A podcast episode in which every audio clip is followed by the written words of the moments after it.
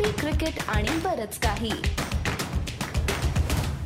नमस्कार, मी गौरव जोशी आणि मी अमोल कराडकर आणि तुमचं सगळ्यांचं कॉफी क्रिकेट आणि बरंच काही म्हणजे सीसीबी के वर स्वागत.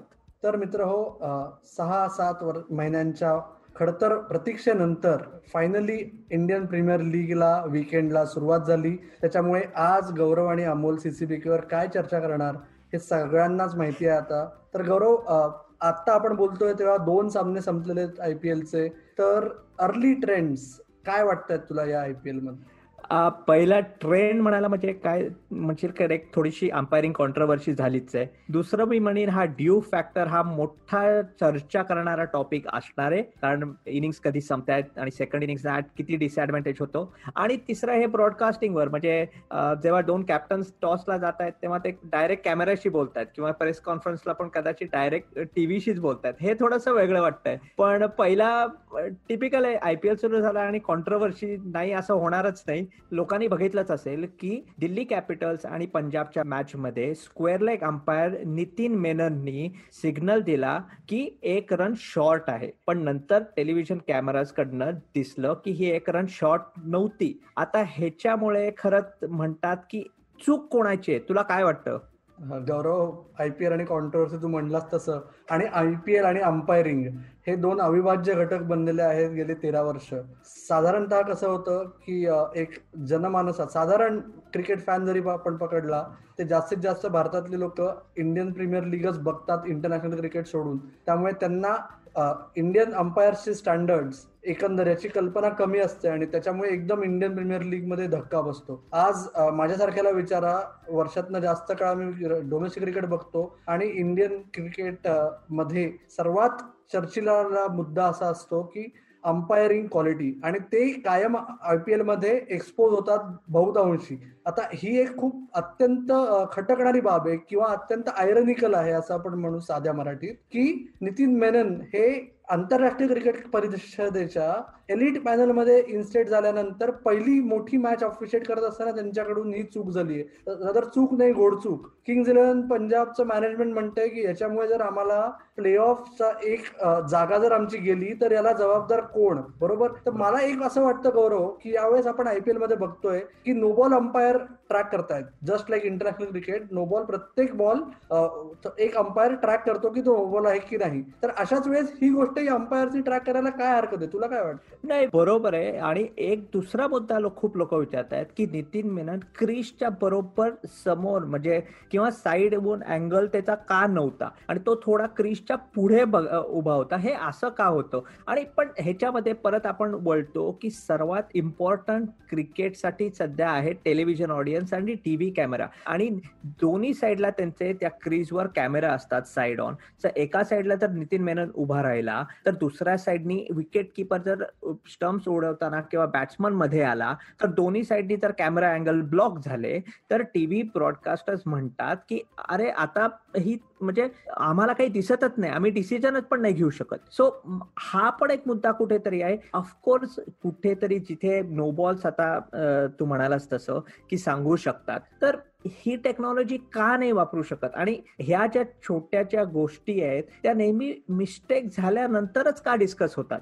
राईट राईट तोच मुद्दा खूप महत्वाचा आहे. पण त्याचबरोबर आता आपण दुसऱ्या मॅच बद्दल बोललो. पहिल्या मॅच मध्ये आणि रादर दोन्ही मॅचेस मध्ये एक आपल्या लक्षात आलंय की आयपीएलचा स्टार्ट टाइम, मॅच सुरू व्हायची वेळ अर्धा तास आधी केली आहे जेणेकरून ब्रॉडकास्टरला प्राईम टाइम सर्वात जास्त एक्सप्लॉइट करता येईल. राईट.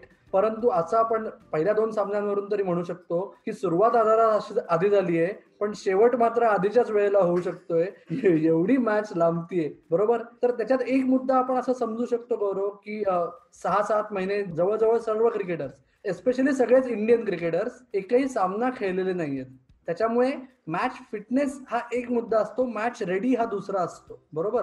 तर त्याच्यामुळे थोडा वेळ जास्त लागणं हे स्वाभाविक आहे. परंतु जसं आपण पहिल्या सामन्यात बघितलं, चेन्नई सुपर किंग्सनी एकशे सात मिनिटं घेतली. अहो, टी ट्वेंटी क्रिकेट हे झटपट क्रिकेट आहे. ओके, त्याला तरी जसं बाहेरच्या देशांमध्ये पंच्याहत्तर किंवा ऐंशी मिनिटं असतात, ते आयपीएल मध्ये पंच्याऐंशी मिनिटं दिलेली असतात इनिंग्स कम्प्लीट करायला. ते जर तुम्ही त्याच्यात जवळजवळ पावणे दोन तासापेक्षा जास्त वेळ घेतला तर टी ट्वेंटी क्रिकेटचं महत्व काय राहिलं गौरव? एकदम बरोबर. आणि एक मोठा इथे फॅक्टर राहतो म्हणजे ड्यू फॅक्टर. कारण आपण बघितलं तर साडेनऊ पर्यंत जर युए टाइमला मॅच संपली तर ड्यू कदाचित थोडा शेवटी अफेक्ट होऊ शकतो शेवटच्या एक दोन ओव्हरला. पण आपण बघितलं तू म्हणालास तसं की बावीस मिनिटं Chennai super Kings over time गेले, मॅच थोडीशी उशिरा सुरू झाली, मधला इंटरव्हल जास्त झाला होता. कधी आता मी कोणा कोणत्या कॅप्टनवर आत्ता तरी आरोप करत नाही अमोल, पण मी जर कॅप्टन असेन आणि मला माहिती असेल की ड्यू शेवटच्या एक दोन ओव्हरला येणार आहेत आणि मी जर माझीच बॉलिंग हळू टाकली तर तो दोन ओव्हर इफेक्ट नाही राहणार, तो सहा सात ओव्हर इफेक्ट येईल. हा कुठेतरी स्ट्रॅटेजी म्हणून पण वापरू शकतो. सो हा एक मुद्दा खूप महत्वाचा आहे आणि कसं हे मॅनेज करतील हे पण बघायला पाहिजे, कारण हा फॅक्टर खूप इम्पॉर्टंट असतो. आणि आपण बघतो सगळे टॉस जिंकून बॉलिंग घेतात, पण हा फॅक्टर काढला तर टीम्स काय करतील आपल्याला माहित नाही. पण मॅच बघता बघता मला एक जाणवलं असं विचित्र वाटतं, कारण टॉस जेव्हा होतो किंवा पोस्ट मॅचला कोण बोलायला जातं तेव्हा ते आपण नेहमीच हर्षा भोगले असो किंवा पॉमी बांगवा असो किंवा सायमन डूल असो त्यांच्या बाजूला प्लेअर येऊन बोलत नाहीये. काहीतरी असं टॉसमध्ये पण थोडंसं वेगळंच वाटतं ना बघायला.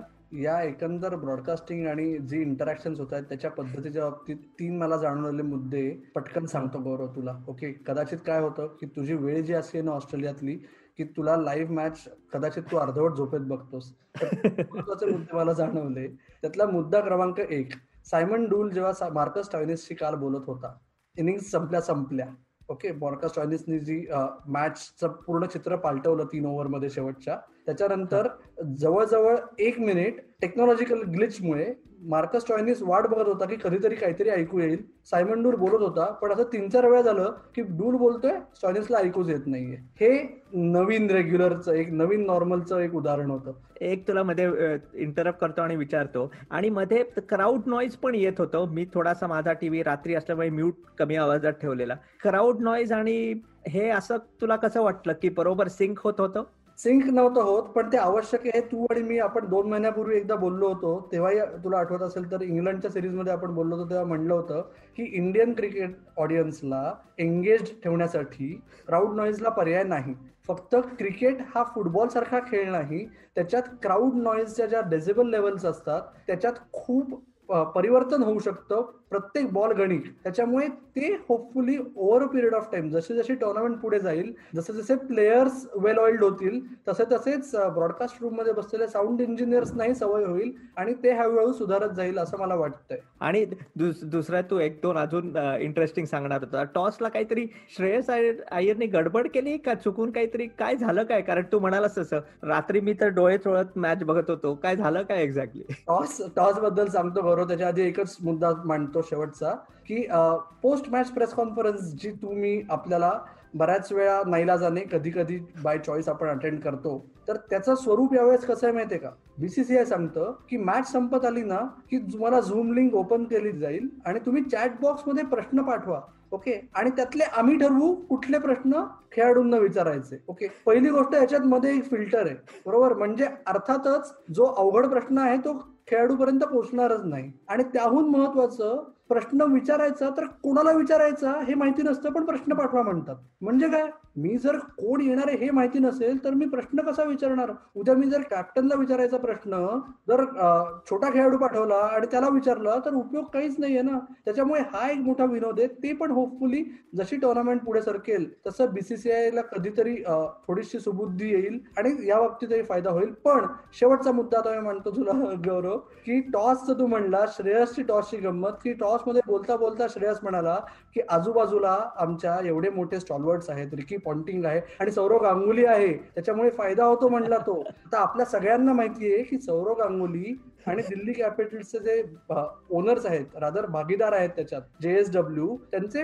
अत्यंत चांगले हितसंबंध आहेत. रादर गांगुली हा जेएसडब्ल्यूच्या एका ब्रँडचा ब्रँड अँबॅसेडर आहे आणि एवढ्यातच त्यांनी स्पष्टीकरण दिलं होतं की हा कसा काय कॉन्फ्लिक्ट ऑफ इंटरेस्ट होऊ शकतो. ओके, कॉन्फ्लिक्ट ऑफ इंटरेस्ट म्हणजे जे साध्या मराठीत कॉन्फ्लिक्ट ऑफ इंटरेस्ट म्हणतात त्याला खरं तर परस्पर विरोधी हितसंबंध ही जी टर्म आहे ती कसं काय होऊ शकतं. परंतु आता तर बघा बुवा, श्रेयस अय्यर स्पष्ट वक्ता आहे का त्यांनी चुकून पोल खोलली गांगुली गांगुलीची हे का आता आपल्याला येणाऱ्या काळात कळेल कदाचित. गौरव, कॉन्फ्लिक्ट ऑफ इंटरेस्ट वर तू आता मराठी शब्द वापरला, त्यामुळे परत माझे डोळे चोळायला लागले आणि कान पण, कारण मला काही समजलं नाही ते, पण आपल्या नक्की लिस्नर्स आणि व्ह्युअर्सना नक्की कळलं असेल. पण अमोल, आयपीएल सुरुवात झाली आहे आणि आपला शो पण चालू राहत आहे. अजून कुठे कुठे आपल्या जरा लिस्नर्स आणि व्ह्युअर्सना सांग, एवढे कार्यक्रम करतोय, एवढे शोज करतोय, ते कुठे बघायला आणि ऐकायला मिळतील. बरोबर गौरव, जसं आज आपण केलं की ऑब्व्हियसली तुम्ही सगळेजण मॅचेस बघतच आहात, फॉलो करत आहात, परंतु आपण प्रयत्न करतोय की त्यांना एक कुठला तरी वेगळा पर्स्पेक्टिव्ह मराठीतून द्यायचा. ते सगळं बघण्यासाठी आणि दर आठवड्यातला एक मोठा प्लेयरचा इंटरव्ह्यू पाहण्यासाठी तुम्ही परत परत येत राहा. आपलं युट्यूब चॅनल आहे कॉफी क्रिकेट आणि बरंच काही, आपलं फेसबुक पेज आहे सीसीबी के मराठी, आपलं ट्विटर आणि इंस्टाग्राम हँडल आहे CCB K underscore Marathi, आणि विविध पॉडकास्टिंग प्लॅटफॉर्म्स जे जिओ सावन असो, स्पॉटीफाय असो, गुगल पॉडकास्ट असो, स्टीचर नावाचं पॉडकास्टिंग ऍप आहे, त्या सगळीकडे तुम्ही कॉफी क्रिकेट आणि बरंच काही फक्त ऐकू शकता. असेच तुम्ही परत परत येत राहा, बघत राहा आणि आमची वाट पाहत राहा. धन्यवाद.